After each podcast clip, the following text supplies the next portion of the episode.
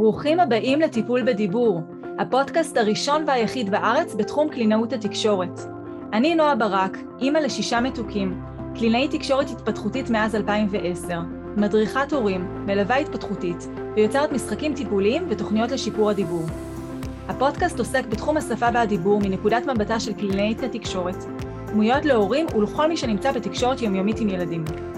חפשו אותי באתר שלי נועה ברק נקודה סי או נקודה איי אל ועקבו אחריי גם ברשתות החברתיות. האזנה נעימה. שלום לכל המאזינות והמאזינים, נמצאת איתנו היום רחלי שלו. רחלי היא מאיירת, כותבת ויוצרת קומיקס, עירה עשרות ספרי ילדים ונוער, עיתונים ומגזינים ושערים, בין ספריה גם רק בישראל, ספר החיפושים הגדול, והאימא עם הפסים, ספר מקסים שאנחנו עוד נדבר עליו, נזכיר אותו לאורך הפודקאסט. היא יוצרת קייטנת האיור, שזה קורס דיגיטלי לאיור לילדים, מרצה לאיור, מאיירת בלייב ויזמית תרבות במדיות שונות ומגוונות. רחלי גרה בפרדס חנה עם בעלה בועז וחמשת ילדיהם וגור הכלב. רחלי, מה שלומך? בסדר, אני חייבת לציין שגור הכלב יושב ממש כאן מתחת לרגליים שלי. הוא עדיין גור או שהוא כבר לא כל כך גור? זהו, ידענו שזה יהיה שם בעייתי, אמרנו שכשהוא יגדל נקרא לו גורביץ', אז הוא שנתיים כזה, שנתיים וחצי, אז הוא כבר גדול. בגר. בגר, בדיוק טינאג'ר. יפה. אז רחלי, אני נחשפתי עלייך באמת דרך הקומיקס המקסים של האמא עם הפסים, שבעצם הוגד לספר האמא עם הפסים, אבל זה אוסף תורי קומיקס שמייצגים או משקפים או, או באמת משתפים מעולמך כאמא, שזה משהו שאנחנו כולנו או רובנו המאזינות יכולות להתחבר אליו. ו... באמת זה נראה שפעמים רבות הזהות שלך כציירת וכמאיירת משתלבת עם הזהות שלך כאימא. אז איך היית באמת אומרת שהעובדה שאת אימא משפיעה על האיורים שלך? וואו, אני חושבת שההגדרה שנתת קודם, שהזהות שלי משתלבת, שהזהות נקרא לזה המקצועית של המאיירת והכותבת משתלבת עם הזהות שלי כאימא, ואז אני כאילו תועל משתלבת ולא מתנגשת לפעמים, אבל לא, זה גם משתלבת וגם מתנגשת, זה הכל מסתדר ביחד. איך זה קורה? קודם כל, אני חושבת שכאילו האישיות שלי בתור מאיירת היא לא מנותק, כאילו זה לא מקצוע, זה משהו שהוא חלק מהמהות שלי. וגם להיות אימא, בטח בשנים כאלה שהילדים קטנים והאימהות היא כל כך אינטנסיבית, זה גם חלק ממי שאני. ואז זה לא מתנתק אחד מהשני, אני לא מפסיקה לחשוב על רעיונות לקומיקס כשאני עם הילדים אחרי הצהריים, ו... או אני לא, מחש... לא מפסיקה לחשוב על הילדים כשאני בעבודה בבוקר. ובמיוחד כשהקומיקס שאני עושה הרבה פעמים מתעסק באימהות שלי, ובסיטואציות שקורות עם הילדים, עם הבעל, עם הבית, זה פשוט נכנס אחד לתוך השני. ברגע שקורה משהו עם הילדים, הוא נכנס לקומיקס. ברגע שקורה משהו עם הקומיקס, זה גם חודר ה... עם הילדים, זה... זה פשוט נכנס אחד לתוך השני. לפעמים זה מתנגש, כי אני נורא נורא רוצה לצייר, אבל אני צריכה לאסוף את הילדים. או הפוך. אבל אני חושבת שזה משהו שמאפיין כל אימא שהיא, כי, כי השילוב הזה זה משהו שכולם צריכות לחוות. זה, אנחנו חיים, חיים מאוד אינטנסיביים, וזה הרבה פעמים הרצונות שלנו מתנגשים, משתלבים. את יודעת, יש ימים שזה יותר, שאפשר לצייר, לתאר את זה בצורה יותר חיובית, ויש ימים שזה, שזה קשוח. נכון. אבל לא יודעת, אני באמת מרגישה שאצלי זה משהו מאוד טוטלי, שכאילו שני העולמות באמת חיים כאילו אחד עם השני. נכון, כי בעצם המקצועיות שלך, או מה שאת מבטאת, מביאה לידי ביטוי כרגע בתחום המקצועי, זה ממש החיים האישיים. זה, זה ממש אחד. אני יכולה מאוד להזדהות עם זה, אני יכולה גם לשתף שאני בשנים האחרונות יותר משתפת ברשתות החברתיות על החיים האישיים שלי, כי בעצם החיים האישיים שלי והגידול שלי של הילדים, זאת uh, תמונה שאני רוצה להציג או לתת uh, באמצעותה השראה להורים שעוקבים אחריי, uh, מתוך המקום של לקדם את הדיבור של הילדים. ולפעמים זה באמת מאוד מתנגש או מאתגר מהמקום הזה שאני רוצה לשתף באיזושהי סיטואציה, או להעלות איזושהי תמונה או איזשהו סרטון, והילדים לא מסכימים שאני אשתף במקום הזה, זה אישי להם. אז כמובן שאני תמיד מכבדת, וזה קודם כל הכבוד שלהם, זה הדבר שהכי חשוב בו, אבל באמת זה ככה דורש גמישות ו- ולקיחה בחשבון של כל מיני דברים נוספים, שזה לא רק להביא את מה שאני מאמינה או רוצה או יכולה לתת, אלא לקחת בחשבון שזה מתבסס על החיים שלי, ולכן זה יכול לפעמים קצת להתנגש או, או באמת לא להתאים. אז איך הילדים שלך מקבלים אצלך את היותך מאיירת, את החיים שלכם? אז אני, אני, אני אחלק את התשובה לשתיים, כי אני רוצה להתייחס למה שאמרת על, ה, על הצורך שלך לשתף מהחוויה האישית שלך. אני חושבת, ביצירה זה מאוד בולט, כאילו שבן אדם כותב ספר, שבן אדם כותב שיר, הוא הרבה פעמים יכתוב את זה מהחוויה האישית שלו, כי זה הדבר שאנחנו הכי מכירים, ויש לנו הכי הרבה מה להגיד על זה. יכול להיות שזה יהיה בסוף איזשהו סיפור שונה, אבל הוא יהיה וריאציה למה שאנחנו מכירים. כי זאת החוויה שתעבור בצורה הכי אמיתית, אותנטית, ויש לנו הכי הרבה מה להגיד עליה. כנ"ל לגבי העבודה שלך, את יכולה לשתף ממש את החוויות היומיומיות שעוברות עלייך, כדי להראות להורים איך להתנהג, או דילמות, או כל הדברים שאת אמרת. אז זה באמת השירות, או השירות, יצירתיות, החוויה שיכולה לעבור בצורה הכי טובה כדי להעביר את מה שאנחנו יכולות לתת החוצה. עכשיו, לגבי החשיפה ומה שאת אומרת על השיתוף פעולה של הילדים, אצלי הם דווקא מאוד משתפים פעולה, וכשהם לא רוצים שאני אעלה משהו, שהם לא רוצים שאני אפרסם תמונה שלהם, שהם לא רוצים שאני אספר, הם אומרים את זה, הם כבר יודעים להגיד את זה, ואני לא עושה את זה, וזה בסדר, אני מוצאת את הדרך גם כאילו לא, לא חס וחלילה לפגוע בפרטיות שלהם, וגם להצליח לשתף מספיק. קודם כל, אצלי יש את הפילטר, אם אנחנו מדברים על הקומיקס, יש את הפילטר של הציור, בעצם כולנו דמויות מצוירות, אז זה כבר אה, אה, עוזר לזה להיות טיפה יותר אנונימי, טיפה פחות חשוף, אה, ומאפשר לשתף יותר. יש בדבר הזה גם משהו ששומר על הפרטיות, וגם משהו שעוזר יותר להזדהות. זאת אומרת, בקומיקס את לא רואה אותי ואת הילדים שלי מצולמים, את רואה דמויות מצוירות, שהן יכולות להיות קצת אה, גנריות, זה יכול להיות כל אימא וכל ילד. גם כשאני מספרת משהו על הילדים, את תראי בעיקר בספר שלא כזה קל להבדיל ביניהם. קודם כל הם באמת נורא נורא קרובים בגיל, אבל זה לא שאני מדברת על ילד ספציפי, זה יכול להיות הילד הזה או הילד האחר, וככה גם כל ילד שקורא יכול להזדהות, וגם אף אחד לא מרגיש שהנה סיפרתי סיפור על גבע, או סיפרתי סיפור על מיכאל, או גיליתי משהו על הלל. זה, זה, זה קצת יותר אה, אמורפי. וחוץ מזה שאנחנו קצת חיות בעידן, שזה זה כיף להם סך הכל. אני יכולה לספר לך שאנחנו עוד נדבר על הקורס סיור שעשיתי עם גבע, אבל גבע הגיע השנה לבית ספר, והיו ילדים חדשים שזיהו אותו, שעשו איתו בעצם את הקורס בקיץ, ופתאום הם יושבים לידו בכיתה, והם נורא מתלהבים מזה. אז זה, דבר, זה, זה בסוף כיף, זה לא... זה לא, אם זה היה מביך, אז מלכתחילה לא הייתי לוקחת ועושה ביחד את הקורס. אבל זה בא לו בטוב, ואז היינו גם בטלוויזיה. זה סך כל החוויות שהיו לו אה, כיפיות, וכל הזמן אנחנו בודקים אם הם כן רוצים, לא רוצים. כאילו צריך להיות כל הזמן אה, קשובים לזה. בסוף זה יכול להיות חוויות כיפיות, זיכרונות, ודברים אה, נחמדים. ואם את מדברת, אצלך זה ממש לעזור לילדים, אז זה כאילו... את ממש נותנת להם, ברגע שאת משתפת אותם, ממש נותנת להם חלק ב- ב- בעזרה לילדים, בקידום של ילדים, שזה דבר אה, מדהים ומבורך, אני חושבת, לא? כן, לא, לגמרי, חד משמעית. הם העיניים שלהם לא תמיד רואים את זה ככה, מבחינתם זה לפעמים פדיחות, גם כשזה לא פדיחות, או לא בא לי עכשיו אה, לשתף את המקרה הזה, אז כן, אז זה באמת יכול להיות יותר מאתגר, אבל אני מאוד מתחברת למה שאת אומרת, שבאמת לא חסר מה לשתף.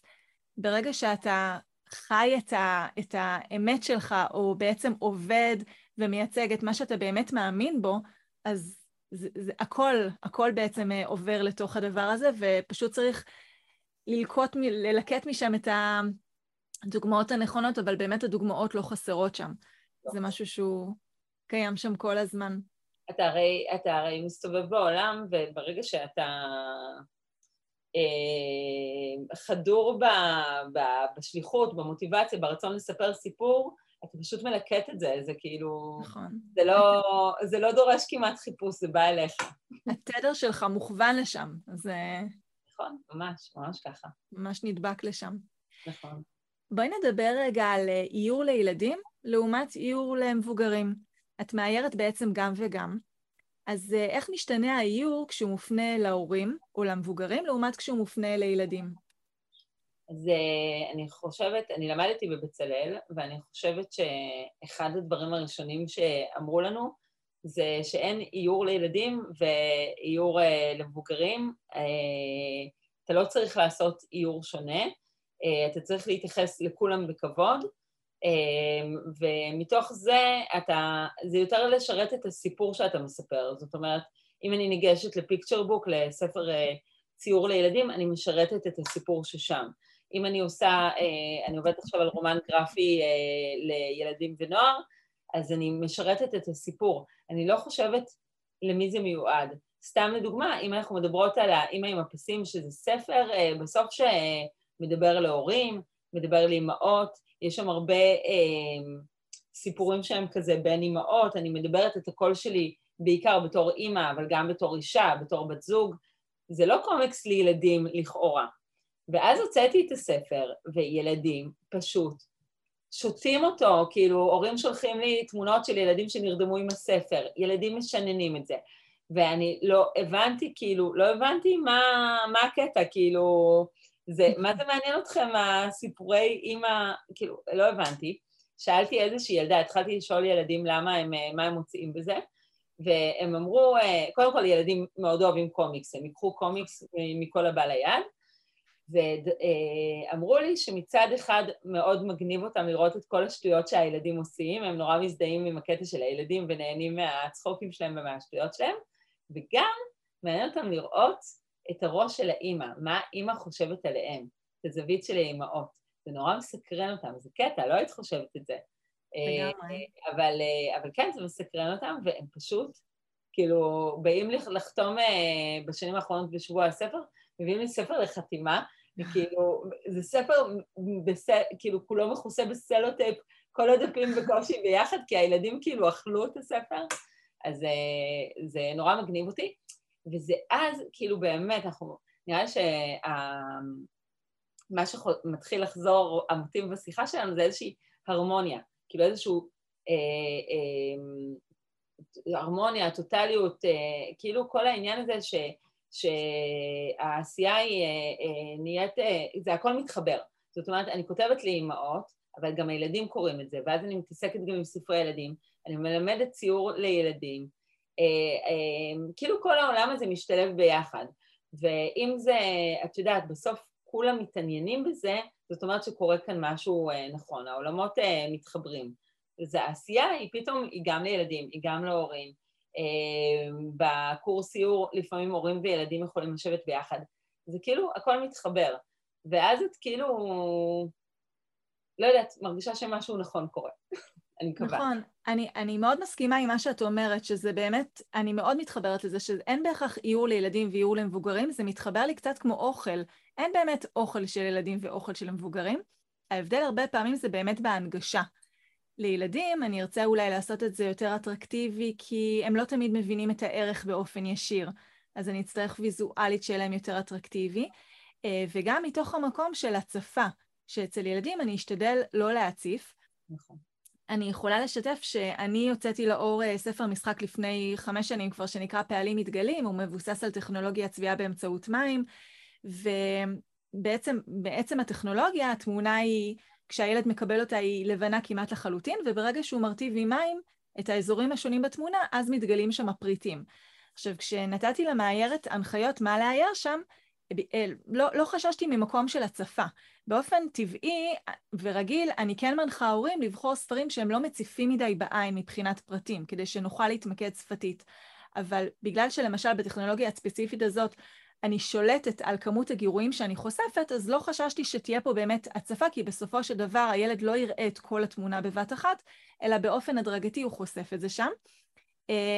ואז נכנס פה באמת המקום של פרטים או פריטים, עד כמה לדייק באיור כשהוא מופנה כלפי ילדים, עד כמה להוסיף שם פרטים ו- ובאמת כמה שיותר דברים מסביב, ו- או, או אולי קצת פחות כדי לא ליצור את המקום של העומס הוויזואלי, של ההצפה. שלא הבנתי את השאלה? אני אומרת שאני מתארת לעצמי שכשאת מאיירת לילדים, כשהחשיבה היא מופנית כלפי ילדים, אז כן יש פה איזושהי חשיפה, חשיבה מבחינת הצפה, כלומר שלא תהיה יותר מדי הצפה, שכן זה יהיה ברור לעין, אבל שלא יהיה עמוס מדי מבחינה ויזואלית. קודם כל נתחיל מזה שאני נחשפתי לספר שלך, מגניב. כן, יש לי חברה מאוד טובה, עדי הולנדר, שהיא עוד דרכתי על גור, שהיא גם קלינאית תקשורת, והיא סיפרה לי על זה, זה מקסים, אחלה רעיון. תודה. אז אני אגיד לך, קודם כל, אנחנו כן מתייחסים לגיל של הילד, אוקיי? כשאנחנו, כשאני ניגשת לספר ילדים, אני כן מתייחסת לגיל של הילד, זאת אומרת, הדברים שאת אומרת על, על למעט בפרטים, או לפשלות, לשלוט. זה, זה יותר נכון בעולם האיור לילדים מאוד מאוד קטנים. כאילו, אם אנחנו מדברים על ילדים בגיל הרך, אז יש איזשהו רצון לפשט, לפשט את הצבעים, לא להציף. אבל אני לא חוששת מיותר מדי פרטים. אז תתנינו שאני מחזיקה עכשיו ספר, אוקיי? למשל, רק בישראל זה ספר שעשיתי, והוא מלא מלא מלא בפרטים.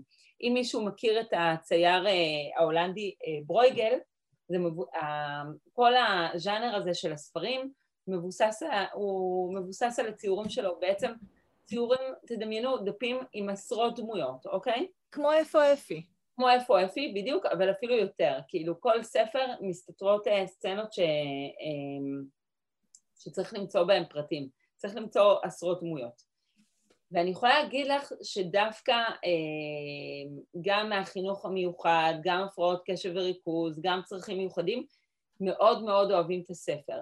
דווקא בתוך כל הבלגן הזה, אה, הרעיון הוא שאתה הולך, אין לספר הזה טקסט, אתה הולך ומחפש דברים מסוימים, וזה דווקא עוזר להתמקד. בהתחלה זה נראה כמו בלגן גדול, זה אפילו יכול להיות קצת מרתיע, וברגע שאתה מבין שאתה צריך לחפש בפנים דמויות, דווקא החיפוש הזה, הוא עוזר להתמקד, ואני נורא אוהבת את זה, כי אני מרגישה שבספרים כאלה שיש בהם הרבה פרטים, כמו בציורים שלך, דווקא אנחנו מרגישים כאילו מישהו מספר לנו סוד.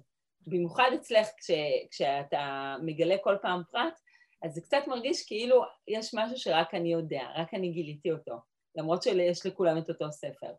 אז אני דווקא חושבת שיש הרבה קסם בריבוי הפרטים, הרבה אושר ונדיבות, ואני זוכרת שאני בתור ילדה קטנה, היה לי ספר שקראו לו למדת אבות מלאכה, שאני חייבת לחפש את זה גם לילדים שלי, והוא פשוט היו בו מלא מלא מלא פרטים, ואני יכולתי להסתכל על זה בלי סוף, ונורא נהניתי מזה. אז קצת אין לדברים האלה חוקים, זה יכול להיות דברים עם מעט פרטים ולהיות מאוד ממוקדים, אנחנו יכולים דווקא למצוא את המיקוד שלנו בתוך הר של פרטים.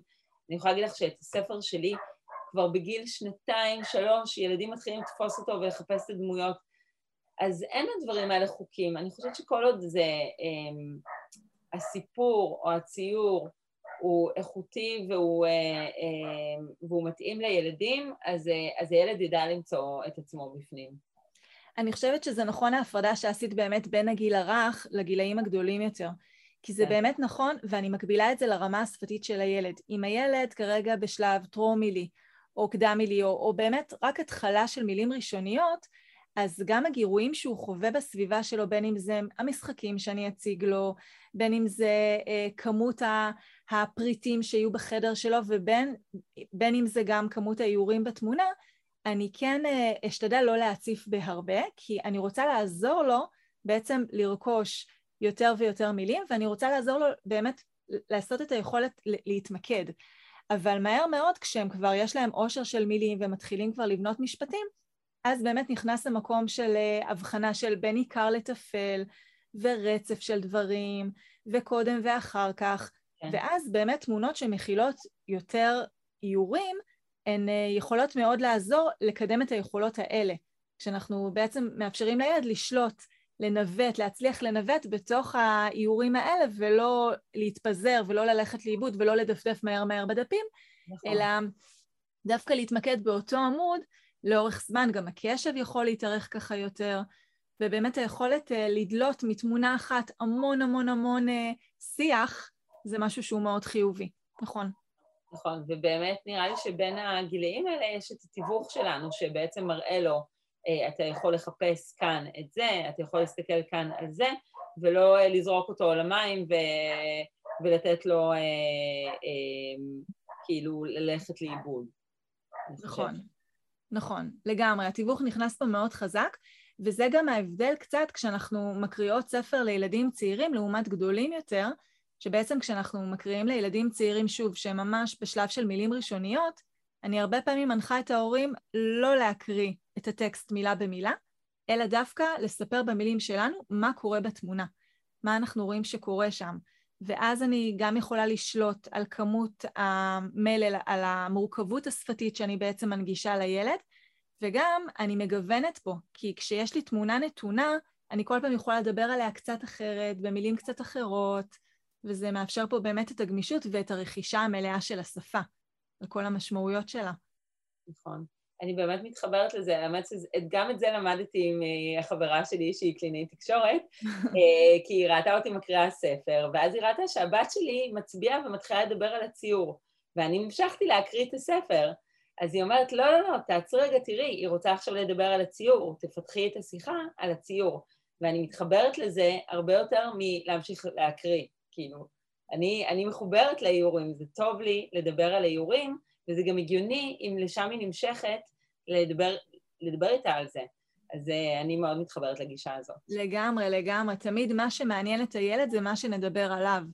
אני כל הזמן אומרת, אני לא מלמדת את הילד אוצר, מה זה אוצר מילים? אני לא מלמדת אותו רשימה של מילים כמו במילון, זה לא אכפת לי אם הוא יגיד עכשיו את המילה כדור או את המילה תפוח, אבל אני כן רוצה שהוא ידבר על מה שמעניין אותו. כי כשאנחנו נדבר על מה שכרגע מעסיק אותו, אז הוא באמת ירכוש את השפה בצורה מלאה ו- ושלמה ומהירה, כי זה מה שכרגע מעניין אותו בתוך זה. ממש. בואי נדבר באמת על הקורס שהוצאת, על הקורס שמיועד לילדים, מעין קייטנת איור כזאת. נכון. בעולם הדיגיטלי של היום, המסכים הם באמת מתחרים מאוד חזק על הקשב של הילדים שלנו. מה הדרך שמצאת כאימא וכמאיירת לצרף את הילדים לעולם האיור ובעצם להחזיר אותם למקום של היצירה, של החוויה המשותפת? אז אני אגיד ככה, אה, הכל, כמו הרבה דברים אה, בתקופה האחרונה, התחיל בקורונה, אה, שמצאנו את עצמנו בסגר, הייתי בהיריון מתקדם, וראיתי שאנשים מתחילים לעשות לייב, אז התחלתי לצייר בלייב, אז התחלתי דווקא בערב כשהילדים ישנים, וציירתי, לא ידעתי לאן זה יוביל, ופתאום uh, כתבו לי, uh, הבן שלי נשאר ער כדי לצייר איתך, ואז מישהו אחר אומר, את יכולה גם להיות בשעה יותר מוקדמת כדי שהילדה שלי תצטרף. אמרתי, אוקיי, יש כאן איזשהו צורך. מצאתי את עצמי, נכנסת כל יום בשעה חמש, עושה לייב uh, בפייסבוק, uh, ו- פשוט מסבירה לילדים איך לצייר כל מיני דברים. הילדים ביקשו, uh, כל, הילדים הציעו רעיונות, ובחרתי מהרעיונות שלהם וציירתי אותם.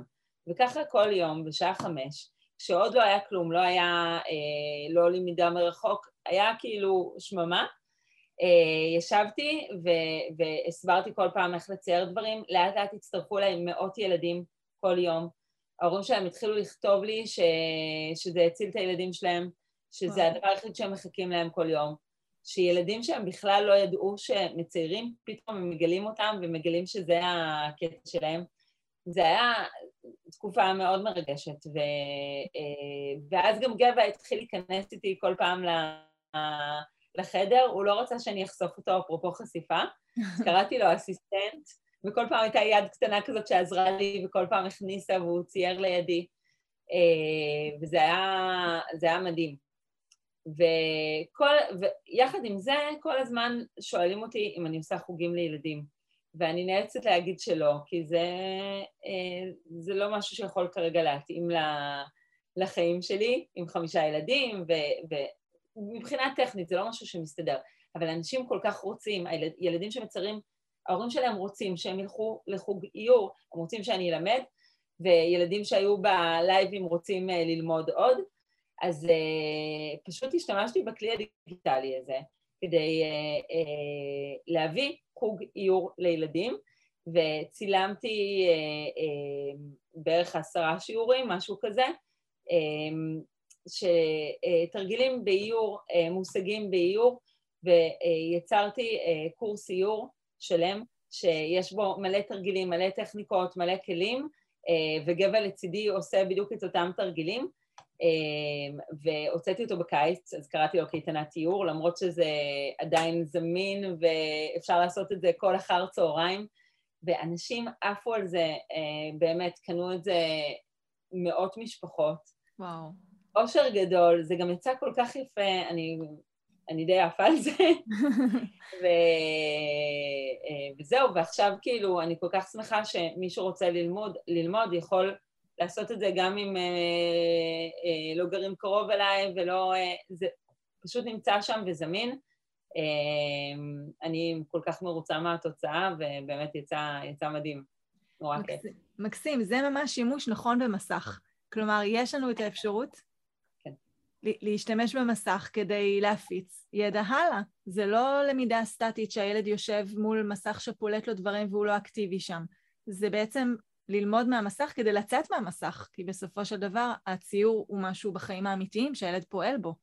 ממש, כל שיעור כתוב מה להכין, דברים נורא פשוטים שאת הרוב יש בבית, בטח עכשיו שהתחילה שנת הלימודים ויש לנו את זה בתיקיית אומנות, כל שיעור כתוב מה להכין, אפשר לשבת, ולצייר מול, ואני אגיד לך יותר מזה, אני בשיעור, בתרגילים האלה לא נותנת להם להעתיק בדיוק מה שאני עושה, אלא זה יותר תרגילים שאני מדגימה, מסבירה על הכלי, ושולחת את הילדים למשימה. זאת אומרת שבעצם הם אחרי זה יושבים ומציירים, הם יכולים לצייר, את יודעת, שעות, לפי הרעיונות שלהם, הם מפתחים, הם חושבים מחוץ לקופסה, זה מאוד מפתח את היצירתיות, ומכניס פשוט ציור לחיים שלהם. ואז הם יכולים כל פעם לחזור לתרגיל אחר, ו- ולגשת לכלי אחר. וההורים מספרים שפשוט מאז הם תופסים עט, תופסים טוש, צבעי מים, ו- ומציירים בעצמם כבר, כי בעצם אני לא מגבילה אותם בדיוק ל- ל- לוידאו, הם יכולים לצאת ו... לעבוד לבד, יש כל מיני תרגילים עם ההורים שאפשר לעשות ביחד, אז במובן הזה זה נורא נחמד. מקסים, את ממש מעודדת בעצם את היצירתיות ואת הגמישות המחשבתית. כן. של, של שני דברים שהם קריטיים להתפתחות. גם לנו כמבוגרים לפעמים, אפרופו לקרוא מהטקסט, אז יש הורים שקוראים ספר מהטקסט כי זה נותן להם ביטחון, כי קשה, רגע, אם לא מהטקסט אז על מה אני אדבר? אז מה אני אספר פה? אז ליצור את הגמישות הזאת, לחשוב קצת אחרת, לעודד את הילד לגמישות, זה דברים שהם מקפיצים את ההתפתחות שלהם. ממש, כאילו את יכולה, את מצד אחד יכולה לשים את הילד מול המסך, לדעת שתהיה כאן התפתחות, שתהיה כאן למידה, כאילו שהוא באמת מרוויח משהו. זה, כן, זה ממש תחושה טובה.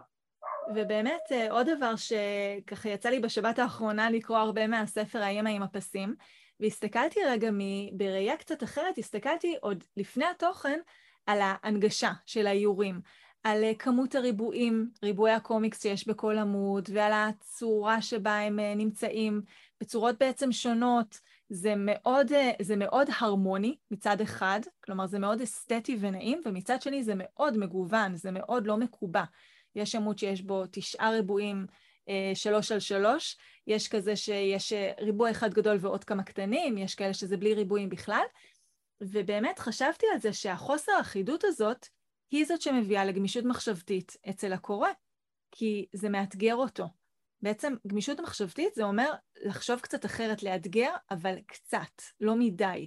אם זה היה בלגן, זה כבר היה יוצר דיסהרמוניה ותחושה של מועקה, והייתי משקיעה המון אנרגיות ברגע לנסות להכניס את עצמי לתוך זה. אבל כיוון שזה כל כך הרמוני ואסתטי, ושונה ולא אחיד בין עמוד לעמוד, אז זה, זה בעצם מה שמאפשר פה את הגמישות. וזה מאוד הסתדר לי מה שאני מלמדת הורים. יש אחת מה, מהכלים שאני משתמשת שאני מלמדת הורים, זה שיטת פלוס אחד. כשילד מדבר לא מספיק טוב, אז אני נותנת לו קצת, אני חושפת אותו לרמה אחת מעל הרמה שהוא נמצא בה כרגע. אם מצד אחד אני רוצה שהוא יתפתח ויתקדם שפתית, ומצד שני, אם זה גבוה מדי ורחוק מדי, אז הוא מתייאש, זה, זה קשוח לו מדי והוא לא מנסה אפילו. וזה כל כך מתחבר באמת עם ההנגשה שלך, של היורים, את מעודדת, אתה קורא לגמישות כל הזמן, אבל זה לא גמישות שהיא מטרידה, זה כל פעם, זה קצת יותר ממה שיש כרגע. כן, אז אני, אני אתייחס גם, מדהים אותי שקראת ככה את הקומיקס, זה משהו מתייחס ל... ל, ל... למהות של קומיקס, לכל עולם הקומיקס, זה עולם שאני גם מתעסקת בו עכשיו, כי אני עושה רומן גרפי, שזה ספר שלם בקומיקס, אני בעצם חוזרת ליסודות, אני, זה קצת, זה, מה שאת מתארת זה קשור לזה, למה שאמרתי קודם על, על לשרת את הסיפור, זאת אומרת, אני לא אשאר כל הזמן נגיד בתשע פרמים, למרות שזה עושה סדר, כי כל פעם אני אספר סיפור אחר, ויכול להיות שבסיפור חדש שאני אספר, זה בעצם צריך להיות בעיגולים, או שבסיפור אחר שאני אספר, זה פריים אחד גדול ומבולגן. אז, אז אני כל פעם אנסה לשרת את הסיפור. אז עדיין הכל ייראה באותו ספר, כי הקו אותו קו, כי הדמויות חוזרות על עצמם, כי הצבעוניות חוזרת על עצמה. אני לא רוצה להיראות מספר אחר. ועדיין אני כן כל פעם אפתור את זה אחרת, וזה גם מעניין, כי זה יותר מאתגר אותי לפתור את זה כל פעם אחרת. ולהישאר עדיין בכל... להישאר בתוך כללים ולשבור אותם. עכשיו, לגבי רמת הקושי וייאוש של ילד, ישר זרקת אותי חזרה אה, אה, לקורס איור, כי אני חושבת שהדבר שאני הכי אומרת אה, אה, בתוך הקורס, זה אה, אה, שכל ילד אה, יצא לו הציור שלו. אין כאן כללים שצריך לעמוד בהם, ילדים יכולים לשבת מול קורס כזה ולהתייאש נורא מהר, להגיד זה לא יצא לי כמו של רחלי, הנה רחלי צירה כאילו כזה קו יפה ולי יצא עקום. אז לא, אז אני כל הזמן אומרת, יש את הציור שלי, יש את הציור שלכם, וכל מה שיוצא זה נהדר, זה לא צריך לצאת אותו דבר, הנה גבע עושה וזה לא יוצא לו אותו דבר, ויכול שאתה תצא מהקווים וזה ממש ממש בסדר. כאילו לתת לכל ילד הרגשה שכל מה שהוא עושה זה ממש ממש בסדר, וזה באמת ככה, כי זה כל כך יפה, כולם יכולים לעשות אותו תרגיל, ולכל אחד יצא משהו אחר לגמרי, ולכל אחד יהיה את היופי של העבודה שלו. ו- וזה כל כך חשוב לי להגיד את זה, כי זה א', נותן את הכוח להמשיך ולנסות ולא לפחד, את הפלוס אחד שלך, זה נותן את הכוח לעלות ברמה, לנסות דברים שלא העזתי לנסות, ולגעת בצבעים שלא העזתי לגעת, כי זה בסדר, כי אני אומרת כל הזמן, זה בסדר, איך שזה יוצא זה בסדר, וזה נותן את הכוח להתנסות, ו- ואת התחושה הטובה ש- שהשלמתי משהו משלי, וזה מה זה מעלה את הביטחון העצמי, ואת היכולת לנסות, וטוב, את זה, זה, את הכי מכירה את זה מהעבודה שלך, אני מניחה. לגמרי, זה כל כך, כל כך, כל כך מתחבר. אני כל הזמן אומרת להורים, כשהם באים לחזור על מילה שילד אמר לא מדויק, הם באים לחזור עליה בצורה מדויקת כדי שהוא ישמע אותה מדויק, רגע לפני שאתם חוזרים, קודם כל, תשבחו אותו על משהו טוב שהיה פה. אז אם הוא לא אמר מדויק, אני לא אגיד לו, וואו, איך אמרת מדויק, אבל אני כן אגיד לו, איך ניסית להסביר, איך אתה זוכר יפה, איזה ילד נבון אתה, איך, איך חשוב לך לשתף אותי, למצוא מה כן טוב שם, ממש כמו שאת אומרת, ברגע שאני מחזקת את היכולות שלו בעצמו, אז הוא מתנסה יותר, ואם הוא מתנסה יותר, הוא מצליח יותר, הוא לא יכול להצליח בלי להתנסות. נכון. זה ממש ככה. מקסים, ממש ממש מתחבר. זה אחלה עבודה יש לך. תודה, גם לך. אחד הערכים שאני מאוד מאמינה בו, ואני בטוחה שגם את, במיוחד מתוך עולם ההורות שאנחנו הובות אותו, זה קבלה עצמית, חמלה עצמית, מה שנקרא good enough mother. ביורים שלך זה באמת מאוד בולט, שאת משתדלת להביא את החיים עצמם, בלי יותר מדי פילטרים, בעולם ה... לא כמו העולם האינסטגרמי של היום, שמעלים דווקא את התמונות הכי מלוטשות ויפות, וזה כל כך חיוני לנרמל את המציאות, שגם הורים וגם אמהות מרגישות שהם לא לבד בתוך האתגרים האלה. מה באמת עוזר לך כאימא, כמאיירת, אבל כאימא, לקבל ולהכיל את חוסר השלמות של החיים עצמם? מה עוזר לי? יש נראה, כאילו, אלה החיים. אני חושבת שלי, אם את אומרת את זה ככה, אני כנראה שעוזר לי קצת התגובות. זאת אומרת, אני מתארת הרבה סיטואציות, וכן, זה לגמרי מה שעוזר לי. איזה טיפול את עושה לי? תראי, אני משתפת הרבה דברים, גם דברים שאני חושבת שהייתי יכולה לחשוב שאני לבד בהם, וכמעט תמיד, מה זה כמעט תמיד? תמיד. התגובות זה, וואי, היית אצלי בבית, איך את יודעת, זה בדיוק מה שקרה לי, בול, מדויק, כאילו, אלה התגובות. ואז אני פשוט הבנתי שלא משנה מה יעבור עליי, הכי התנען, הכי התפרצתי על הילדים, הכי הייתי חסרת סבלנות, הכי היה לי סיוט פה וסיוט, זה עובר על כולם. עכשיו, בגלל הניסיון שלי, באמת, עשיתי, לא יודעת, כבר מאות טורים, כאילו באמת, באים היום פסים יש מאתיים טורים, מאז עשיתי עוד מאות טורים, ותמיד יש הזדהות. מה זה אומר? מה זה אומר, נועה? זה אומר שלא משנה מה יעבור עליי, זה, זה עובר על כולם. ורק בדבר הזה יש איזושהי, יש איזושהי תחושת נחמה. זאת אומרת, אני, אני יודעת ש, שזה נורמלי, שזה לא רק אני פתאום יוצאת ממני המפלצת, וזה לא רק אני שבוכה או מתייאשת, או שקשה לה, או שכבד לה, או שבלתי נסבל לה. זה קורה לכולם. ואז יש לי חמלה כלפי עצמי. כמובן שאני אנסה לשפר את ה... אני אנסה לשפר את המקומות שאני מרגישה בהם רע. אם אני התנהגתי בצורה מסוימת ו... ו... ו... ולא הרגשתי את הנוח בסופו של דבר, אז לא יעזור שזה עובר על כולם. זה לא מרגיש לי טוב. אז אני, אני, קודם כל, אני כן אחמול על עצמי, אני כן תהיה לי חמלה כלפי עצמי, כי אני אבין שזה אנושי, אני אנושית, זה בסדר שקשה לי.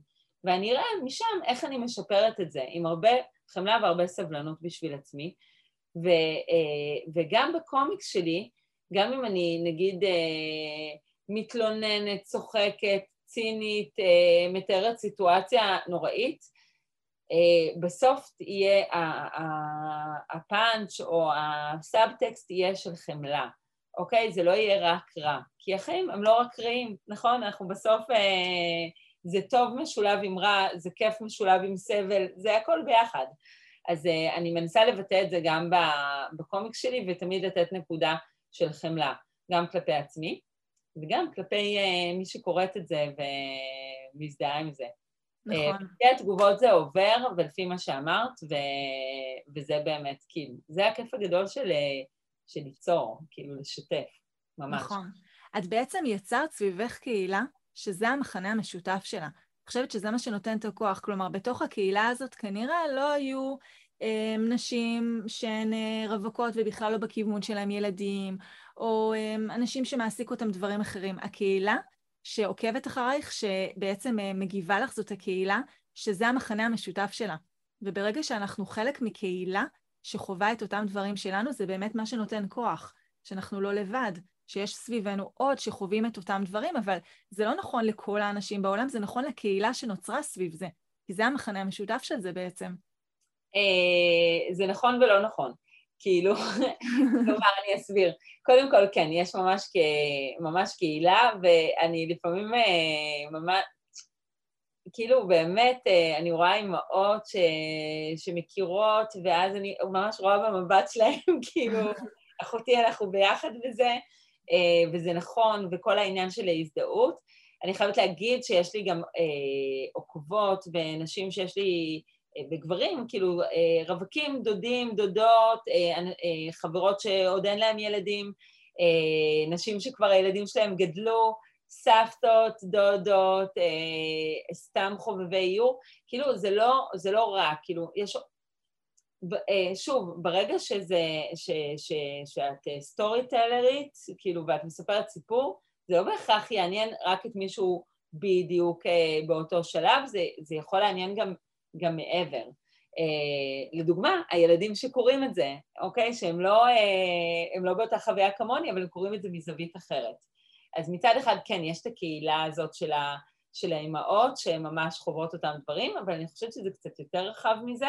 ואני שמחה על זה, כי זה, כי זה הכוח של ה, של הסיפור, של הקומיקס, של, ה, של המעבר, שזה לא נשאר רק מצומצם, ובכלל מעסיק אותי כל העניין הזה של כאילו, אה, וזה גם הציטוט בתחילת הספר שלי, אני אקריא לך את זה רגע. כן. אה, תדמיינו אותי שולפת את הספר. אה, זה, זה שיר מהמם של אפרת אה, אה, מישורי, אה, מאוד קצר, ועדיין אינני יודעת מה לספר לבני, שאני אימו או שאני אני. אז הזהות שלנו אה, בתקופה הזאת שאנחנו אימהות, היא מאוד אה, חמקמקה, אוקיי?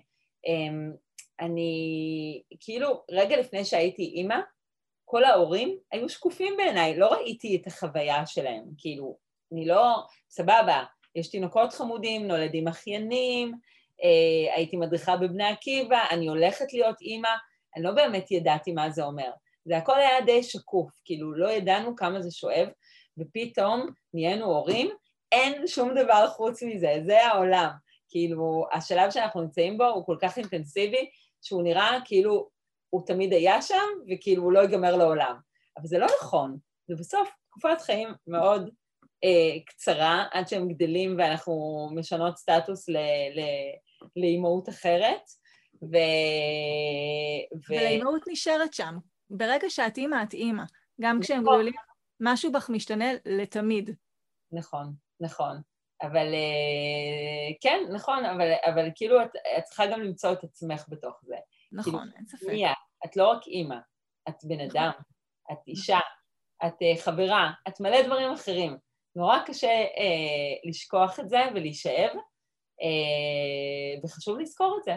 כאילו לא, לא לשכוח את עצמך בתוך זה. לפעמים אני, אני עושה גם קורס איור פרונטלי, והרבה פעמים מגיעות אליי נשים, שזה הדבר הראשון שהן עושות לעצמם, מזה הרבה שנים, מאז שנולדו להם ילדים, וזה יכול להיות גם שש שנים אחורה, וממש כאילו, הם סוג של, אני אגיד, זה ישמע קצת קיצוני, אבל כאילו ניצולות כאלה של כאילו, וואו, כאילו מישהו שאב אותם, ועכשיו הם כאילו חוזרות לחיים.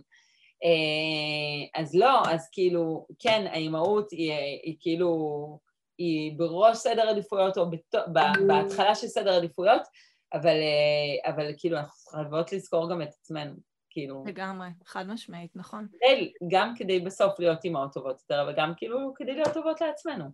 נכון, שזה ביחד, כלומר, להיות טובות לעצמנו זה מה שיאפשר לנו להיות אימהות טובות יותר. נכון, ו- ואנשים טובים יותר, נשים טובות יותר. נכון. ממש ככה.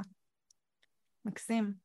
זה באמת המון תובנות, וזה כל כך יפה לראות איך הכל באמת מתחבר, כל כך הרבה תחומים מתחברים ל- ל- ל- לאותם דברים. אנחנו דיברנו על איור ועל קומיקס, ועל שפה ודיבור של ילדים, ועל התפתחות בכלל של אימהות, ואיך כל הדברים ככה משתלבים אחד בשני. ובאמת, ככה רגע לקראת סיום, אני יודעת ומאמינה, וגם מחקרים מראים, שלמידה הכי טובה זאת למידה שמערבת כמה שיותר חושים ביחד.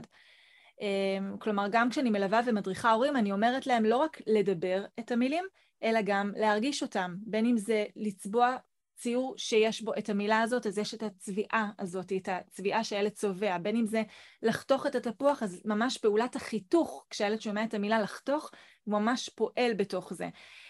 וגם מן הסתם באיור, כלומר כשאת מאיירת אז יש לך פה תנועה שמשתנה ויש פה ויסות ועוצמה של לחיצות, שזה זה, זה לעורר חושים נוספים בתוך התהליך הזה של היצירה. איך באמת, איזה טיפים באמת את יכולה לתת להורה, להורים שמאזינים לנו כדי לעזור לילדים שלהם להתמודד טוב יותר עם קשיים שיש להם בעזרת הציור? אחד כבר באמת דיברנו עליו, על המקום הזה של העצמה, של להגיד, לחזק על מה שהם עושים, לא משנה מה התוצאה, על עצם ההתנסות בתוך זה. בואי נחשוב באמת על עוד איזה טיפ או שניים שאנחנו יכולים לתת להורים, בעצם לחזק את הילדים מתוך זה. אני, אני מוכנה לגלות את אחד התרגילים שלי, ש... תראי, אני יכולה להגיד כל מיני דברים כלליים, כמו כל מה שאמרתי על זה של לחזק אותו, שכל מה שיוצא זה בסדר. אני יכולה להגיד על לצייר ביחד, כאילו כל, כל דבר שהוא הופך את החוויה חיובית, אני יכולה להגיד שאני מייעצת לכל מי שרוצה שהילדים שלו יציירו, להנגיש את הצבעים, לשים תמיד על שולחן שהם יהיו נגישים, שאפשר יהיה לקחת, גם אם לא אומרים עכשיו נצייר, אלא הם יוכלו לקחת, אבל אני אגלה לך, קודם כל אני מזמינה את כולם להיכנס ולראות את קייטנת האיור, את קורס האיור, אני אגלה לכם מה השיעור האחרון, וכולכם יכולים לנסות את זה בבית. קוראים לזה ציור לילה, זה משהו שאני כבר הרבה שנים עושה עם הבן שלי, וזה בעצם לקחת סקצ'בוק, לקחת איזשהו ספר או מחברת, אני ממליצה על ספר עם כריכה קשה, בדפים חלקים, ולנהל בעצם איזשהו יומן לילה מול הילד שלך. זה הולך ככה, כותבים, את, את, את כותבת מילה, ומשאירה לו את זה על המיטה עם טוש, והוא בבוקר אחרי משאיר לך במיטה ציור, לפי המילה שהשארת, זה לילדים שכבר יודעים לקרוא, וכותב מילה בשבילך. וככה ממשיכים, את מציירת את המילה שהוא בחר, וכותבת לו מילה חדשה, וכל פעם משאירים את זה הפתעה אחד אצל השני, ועושים את זה לפני השינה. לילה הוא ולילה אני.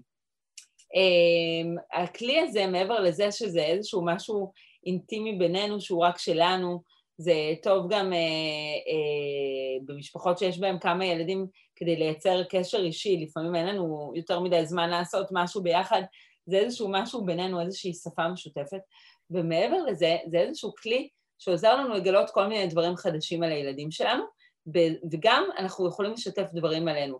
למשל, אני יכולה לכתוב לו, אני אוהב, או אה, החבר הכי טוב שלי, או אה, לא יודעת, אה, אבא, אמא, כל מיני דברים שבעזרת הציור אנחנו יכולים לגלות עליו כל מיני, אה, כאילו לגלות דברים חדשים עליו, וגם לשתף אותו בדברים שלנו, אם הוא כותב משהו עליי ואני חושפת משהו, אה, אולי הוא, הוא יכתוב את השם שלו והוא יראה איך אני רואה אותו, אה, באמת אפשר לגלות מלא דברים, אם, אני, אם יש משהו ספציפי שאני מודאגת עליו או...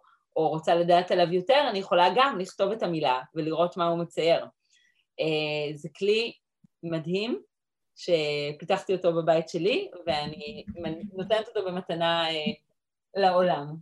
מקסים, מקסים. שוב, מבוסס פה על תורות, זה כל כך יפה ההדדיות הזאת, זה לא רק הילד, אני משאירה לו מילה והוא תמיד מאייר, או הוא משאיר לי מילה ואני תמיד מאיירת, זה התורות, זה החלופה הזאת, שזה באמת מה ש... אחד הדברים שיוצר את זה כל כך נכון, מתוך חיבור, מתוך היקשרות, מתוך מודלינג שאני נותנת לילד. בדיוק, ולפעמים הכלי של הציור הוא יותר קל מלספר מה היה לי בגן, או מה היה לי בבית ספר, או, או איזשהו קושי. לפעמים הכלי של הציור אנחנו יכולים לגלות ממנו אה, אה, יותר דברים מאשר בדיבור או בכתיבה או במדיומים אחרים. נכון, או אפילו לפתוח משם, כלומר זה פתח, ועל הבסיס הזה אפשר עכשיו להרחיב ולהוסיף, להרחיב את השפה, אבל זה, זה נקודת יציאה.